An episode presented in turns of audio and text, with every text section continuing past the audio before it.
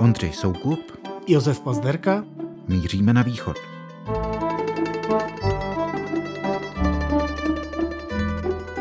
Zazpomínáme na různé památné Vánoce a novoroční oslavy, které jsme sami na východě někdy zažili. Přinese vám taky pár receptů na tradiční lahůdky, které se při tady těch příležitostech konzumují. No a samozřejmě dojde i na opilecké historky. Vítejte u dalšího dílu podcastu Na východ, který vzniká na Českém rozhlase Plus.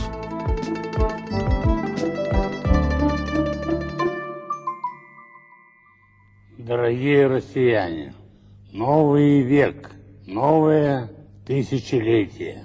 Сегодня я в последний раз обращаюсь к вам как президент России. Tak Ondro, vybaví se ti devatenáct devadesát devět Boris Jelcin? Přesně tak, já si to pamatuju velmi dobře. Já jsem teda nebyl v Rusku, já jsem byl na horách, kousek u Karlových Varů a pamatuju si, že mě to až jako rozčílilo, protože jsem ještě pár dní předtím někde říkal, že ten Boris Jelcin, ten tam prostě zůstane. Vždyť on to nemá komu předat, vždyť ten Putin to prostě nemá vůbec šanci. Takže proto si to pamatuju velmi dobře. Vladimíra Vladimiroviča Putina. Já si to pamatuju taky velmi dobře, pro mě to byly vlastně první Vánoce na východě a, a fakt se k tomu rád vracím, byť teda, když jsem si toho Jelcina teď znova připomínal, tak mě dostalo, jak už špatně na tom byl, jak hůhňal, jak tam vlastně se jako tak lítostivě omlouvá za to, co se nepovedlo a tak dále. Já jsem to slyšel v Moskvě, byl jsem v prosinci devatenáct devadesát devět na stáži v Epicentru Petry Procházkové a pro mě to byl vlastně fakt jako první ten větší vstup do toho světa na východě. Na tu stáž jsem se strašně těšil a bylo to najednou uprostřed fakt jako velmi dramatického dění. Jenom připomínám, že tehdy teda jako prezidentem ještě byl Boris Jelcin, ale už se najednou od té poloviny roku devadesát devět k moci dral ten mladý, energický Vladimír Vladimirovič Putin, šéf F S B, tedy tajné služby, později premiér. Začíná druhá čečenská válka, to mi tam tak někde jako v uších pořád zní Putinovi ty ostrá slova o tom, že budou teroristy chytat na letišti a když je potřeba, tak i na záchodě. V aeroportu, v aeroportu, значит, vy už mě zvíte, v toaletě pojmeme, my i, i v sortíře jich zamočím, v konce koncov. Utopíme je v záchodě, finito, problém vyřešen. Takže to tam někde je, no ale samozřejmě to jsou moje první Vánoce. Musím říct, že tam mě jako strašně pěkně vyskakuje Dana Schmidt, českodánská novinářka, která v té době byla to taková souputnice Petry Procházkové, která v té době taky byla v Moskvě a na ty Vánoce roku devadesát devět dva tisíce za ní přijel její syn Míša. No a tam byly jako parlamentní volby a pak teda následovala ta rezignace Borise Jelcina, nečekaná. No ale ona se Petra vytratila, zaznámíme a já jsem najednou jako mladý kuře tam jako zůstal uprostřed té obrovské Moskvy. Málenký člověk v Balšom Górodě zůstal jako sám a trošku jsem jako nevěděl, kudy má teda na to, až jsem se jako lekl. No a najednou se objevila Dana Schmidt jako teda ta tak trochu pomyslná náhradní maminka, která řekla, pojď k nám, to není problém, tady Míša přijel, tak to, takže jsem se stal nakrátko druhým synem Dany Schmidt a musím říct, že na to mám hrozně krásné vzpomínky na tu výpravu na Tverskou, kde jsme do toho slavného Jelisejevského obchodu, což byly takové teda ty historické lahůdky jenom pro lidi, kteří to nedokážou představit. Je to jako kdybyste vlezli do Café Imperial pražského, tady do těch jako historických prostor a tam se prodává ty nejrůznější vánoční dobroty. Dana Schmidt vím, že tam očuchávala tu kachnu, kterou chtěla koupit, jestli není jako zkažená a pak jí pekla a byl to jako opravdu krásné svátky, které jsem díky ní prožil. No a do toho zazněl pak ten silvestrovský projev Borise Jelcina a nástup mladého Putina, u kterého ještě spousta lidí, včetně Rusů, kteří si tak oddechli, jak mají tu jelcinovskou éru za sebou, tak netušili, co všechno je čeká. Musím říct, že vlastně připomenutí si toho, jak moc to tehdy Rusům imponovalo, jo? Že mladý, energický, sportovně vypadající člověk, který se opilecky někde nepotácí a nediriguje jakýsi koncert, že najednou vrací té zemi tu vážnost, tak to mi vyskakuje hrozně, hrozně moc. Hmm. No, já jsem měl takový podobný zážitek míněno s tou, řekněme, nadějí přicházející z Vánoc v roce dva tisíce čtyři, které jsem strávil v Kyjevě, co by pozorovatel prezidentských voleb O B S E. Pokud si to už někdo nepamatuje, tak tam vlastně šlo o to, že Viktor Janukovič, který byl podporován právě Ruskem Vladimirem Putinem, tak soupeřil s Viktorem Juščenkem, což byl bývalý guvernér Národní banky, takový jako, řekněme, prozápadnější, úplně bych neříkal prozápadní, a tehdy pokus o sfalšování voleb vyvolal takový poprask, že ty volby musely být zopakovány, tam už teda Viktor Juščenko nakonec zvítězil a tehdy tak to byla jako naděje, že prostě konečně se vydáme jako jiným směrem. Lidé tam stáli na tom Krešatiku. To byla, byla hrozná zima, to bylo, já nevím, dvacet pět pod nulou. My jsme měli vždycky takové jako služby, taková ta československá skupinka, že jsme měli prostě v jedné kavárně neustále obsazený stůl a vždycky jako po dvou lidech se jako vysílali a ty tam vždycky jako hodinu prostě mrzli, pak se vrátili, dali si boršč a vyprávěli nám, co se tam dělo. A tehdy to byla taky jako naděje. Lidé skandovali Juščenko, Juščenko a Julija Tymošenková. Že?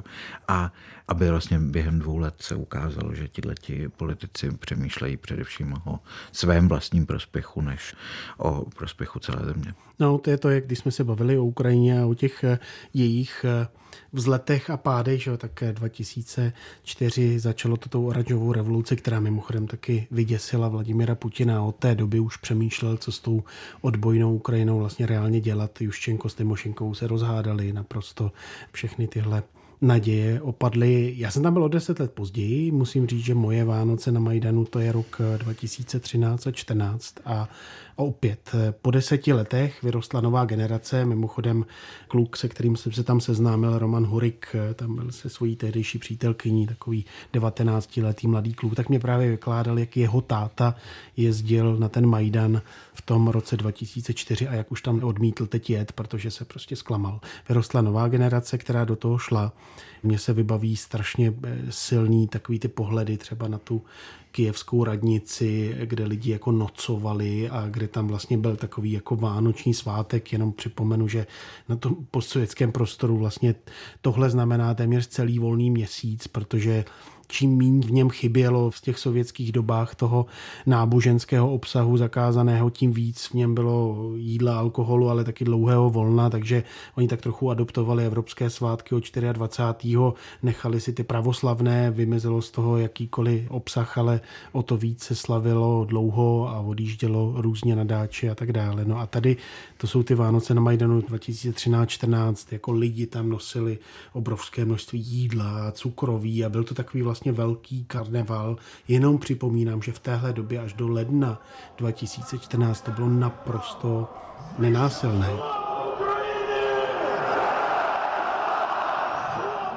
Tam ten slavný koncert skupiny Okean Elzy na Majdanu.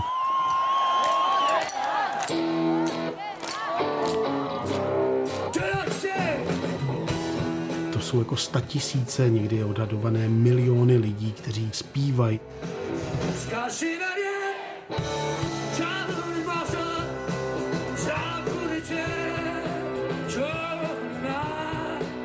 Neustále se zpívá ukrajinská hymna, Štěně zmerla Ukrajina, si od té doby pamatuju, kdybych se probudil ve tři v noci.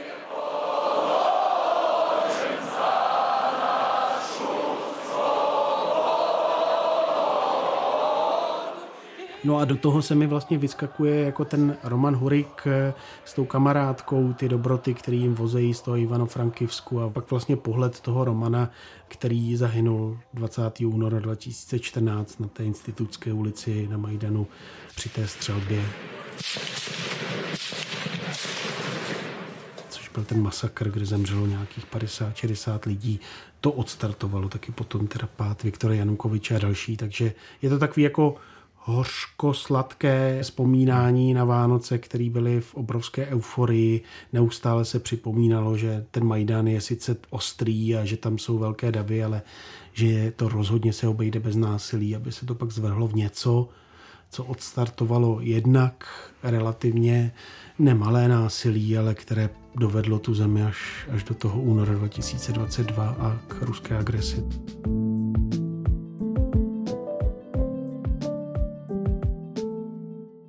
Ale abychom se vrátili k, řekněme, méně vážným stránkám, protože přece jenom je to epizoda sváteční.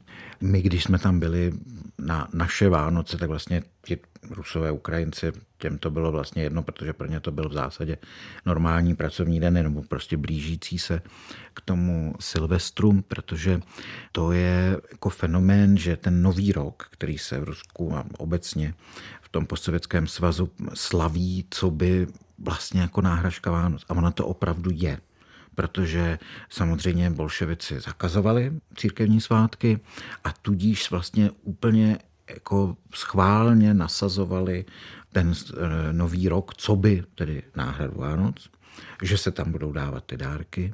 Původně ještě teda nesměl být stromeček, ale až od roku devatenáct set třicet pět tehdejší bolševický politik Pavel Postyšev vlastně prosadil, že teda mohly být stromečky a dokonce jsem četl vzpomínky, že vlastně jako to naopak bylo najednou povinné, že prostě musí takhle slavit. Mimochodem Postyšev byl o dva roky později prostě popraven v rámci těch stalinských čistek, ale aspoň teda ten stromeček po něm zůstal. A když jsem zkoušel vlastně zjistit, jestli jsou nějaké jako regionální rozdíly, tak oni mi řekli, i Ukrajinci, i Bělorusové, říkají, no ne, protože to je sovětský svátek. Jo, tam to bylo stejné prostě pro celé to území, takže samozřejmě je spousta ukrajinských lidových zvyků, jako velmi bohatých. No jo, ale ty jsou na ty Vánoce. Ty nemají s novým rokem nic společného. Na mě to teda vždycky působilo jako vlastně velká taková prázdnota, míněno teda jakože na téměř měsíc jako stichnou ty velká města, lidi se jako různě rozjedou. Co jsem pochopil, aspoň jako podle různých přátel, tak kdo teda není religiózní, aby si do toho dosadil buď katolické nebo pravoslavné Vánoce, tak vlastně to bere jako nějaký svátek rodiny, aspoň teda jednou za rok vidět mámu, tátu, ségru, příbuzné a odjet někam. Vždycky je to spojeno s jídlem a teda s notnou dávkou alkoholu v různých regionálních mutacích. Takže jako konec roku, rodina, velké prázdno a jídlo a pití. No, takhle to no a tak způsob. Byly různé jako rituály. Že? Moje oblíbený, to je Jolka. Jo?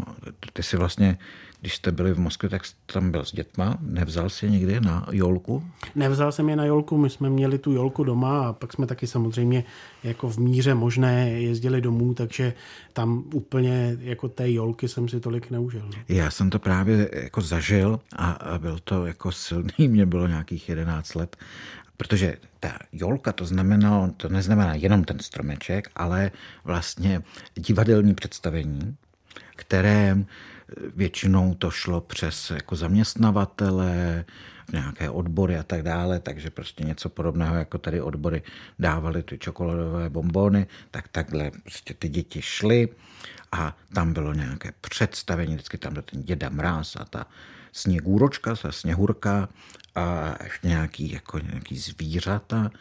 A Baba Jaga vždycky byla. A vždycky to byla jako vlastně pohádka o tom, jak teda ten Děda Mráz porazí tu Babu Jagu.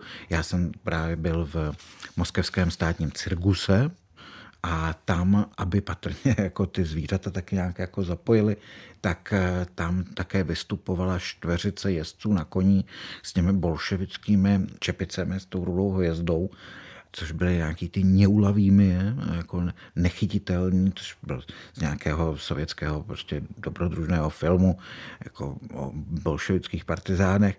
No a ty tam honili tu Babu Jagu a zahnalí a takový. Takže tohle to byl jako opravdu jako bizarní rituál a do dneška se ale jako udržel.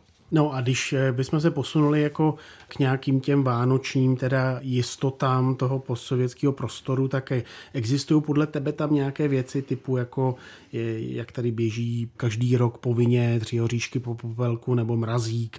Existují tam nějaké tady tyhle trvalky vánočního nebo novoročního rázu, aspoň z toho, co ty jsi zachytil? Samozřejmě a každý asi ti řekne film Ironie suďby, S lehkým párem, což je komedie z roku devatenáct set sedmdesát pět. Ипполит, já tě umolím, vylezaj. Vy choď šapku-to snímíte. A mě i šapka хорошо. V zásadě pojednává o tom, že během právě těch novoročních oslav tak se hlavní hrdina nějakým způsobem jako opije, omylem nastoupí snad do letadla, prostě z Moskvy se dostane do Petrohradu a tam najde úplně stejně se pojmenovanou ulici, stejný vlastně dům, že jo, na sídlišti. No a z toho prostě vychází celá ta komika. Konec novovodní noči. Závtra nastupí pochmílie. Pustota. Samé interesné, že vy oba znáte, že já prav. Dá se to najít, takže kdo chce, tak si to dejte. A tohle to vlastně dávali prakticky každý rok. Akorát teda s výjimkou let osmdesát čtyři osmdesát pět, myslím, že osmdesát šest, kdy byla ta kampaň proti alkoholismu, no a to, tohle samozřejmě jako se s tím svezlo. No, já vzpomínám, že pokud jako by šlo o nějaké trvalky, tak je to vlastně vždycky ten východní jako bohatý stůl. Jo? Jako to se teda týká hlavně Gruzie a Severního Kavkazu, kde to teda úplně jako muselo přetékat a bylo jako až, až úplně přehnaný. Ale vlastně to jako přátelsko-rodinné setkávání vždycky bylo podtrženo tím bohatým stolem, který byl plný nejrůznějších dobrot. Mě tam vždycky vyskakuje moje východní obsese jménem Markovka po Karejsky, který jsem se pak, kdykoliv jsem se vrátil, tak jsem tady píděl. To je jenom pro představu nastrouhaná mrkev, taková jako hořkokyselá. Dávají do toho ještě, jak se řekne, sparža, to je jako... Sparža je špargl, no, takže chřest. Chřest, s chřestem. A je to jako, jako má to výbornou takovou jako speciální chuť, je.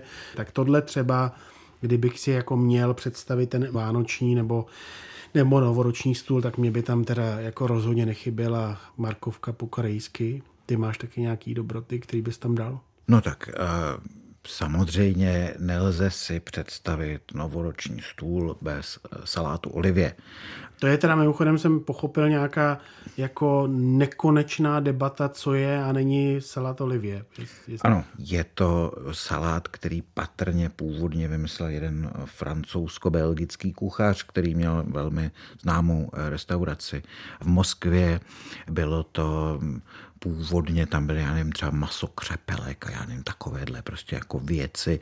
Ve finále to přerostlo do něčeho, co je takový, řekněme, vylepšený náš bramborový salát, ale jestliže naše debaty o tom, jestli v bramborovém salátu má být hrášek nebo nemá, mohou být jako často poměrně intenzivní, tak je to úplně nic oproti tomu, když se jako Rusové začnou hádat, co patří a nepatří do salátu olivie.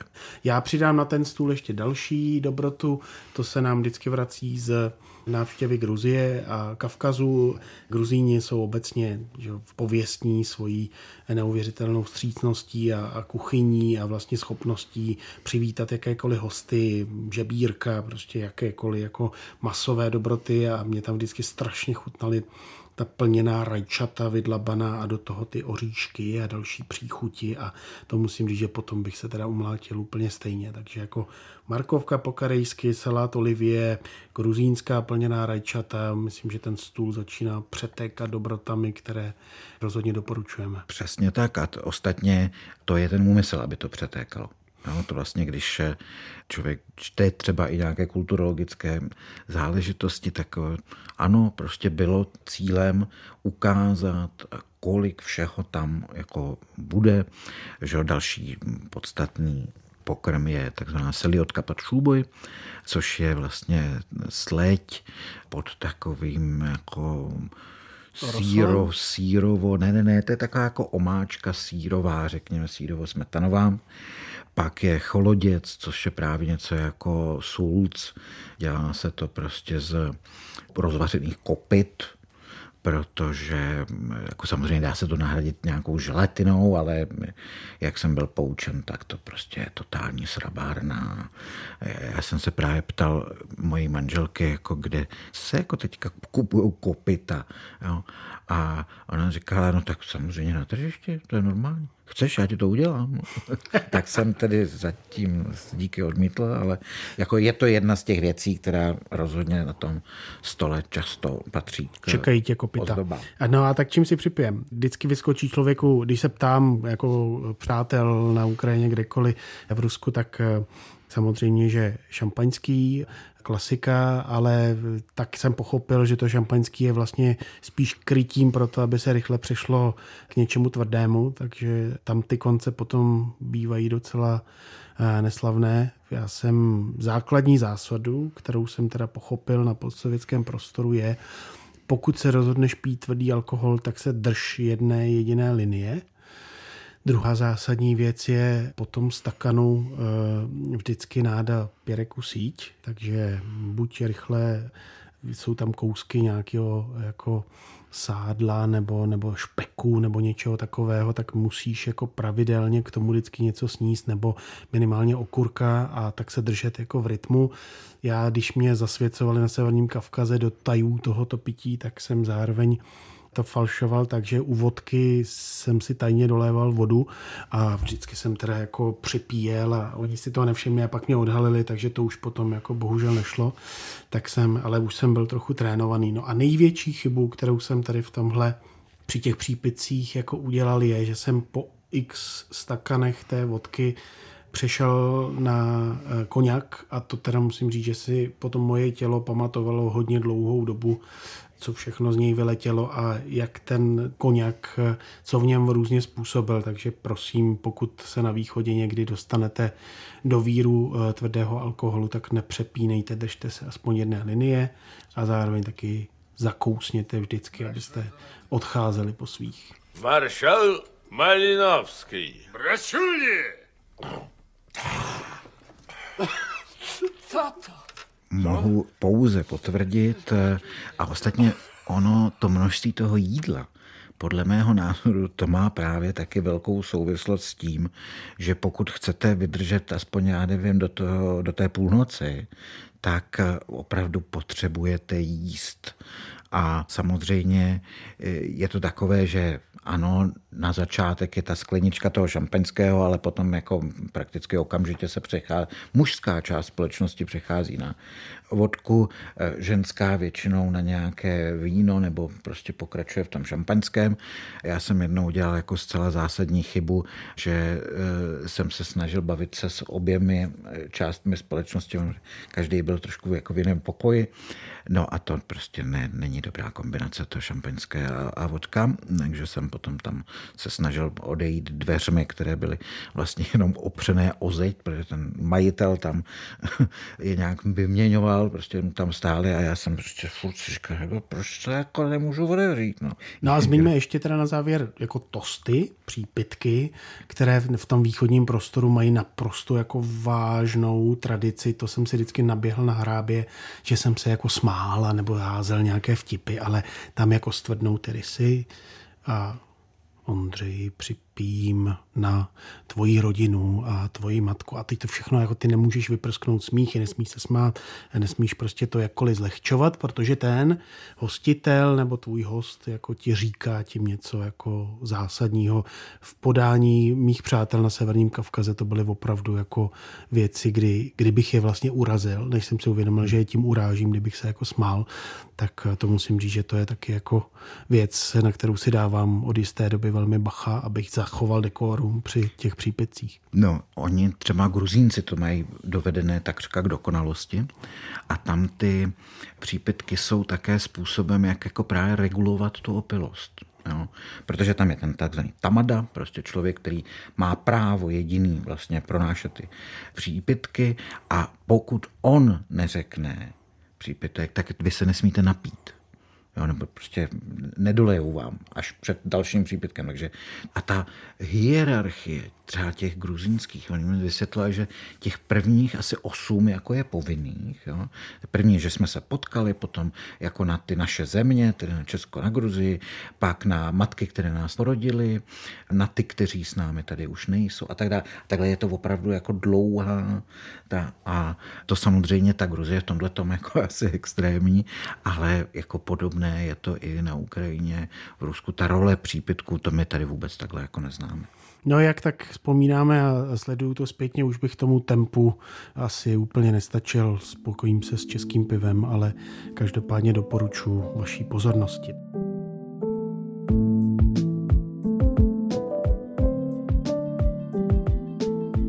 To je pro dnešek všechno. Sledujte nás ve vysílání a na webu Plusu, v aplikaci Můj rozhlas i v dalších podcastových platformách. Oceníme vaše postřehy, připomínky, opravy či tipy na další díly. Pište nám na rozhlasové e-maily, osobní účty na sociální síti X, donedávna Twitter nebo Facebooku. Díky za vaši přízeň, opatrujte sebe i své blízké, hlavně od novoročního alkoholu.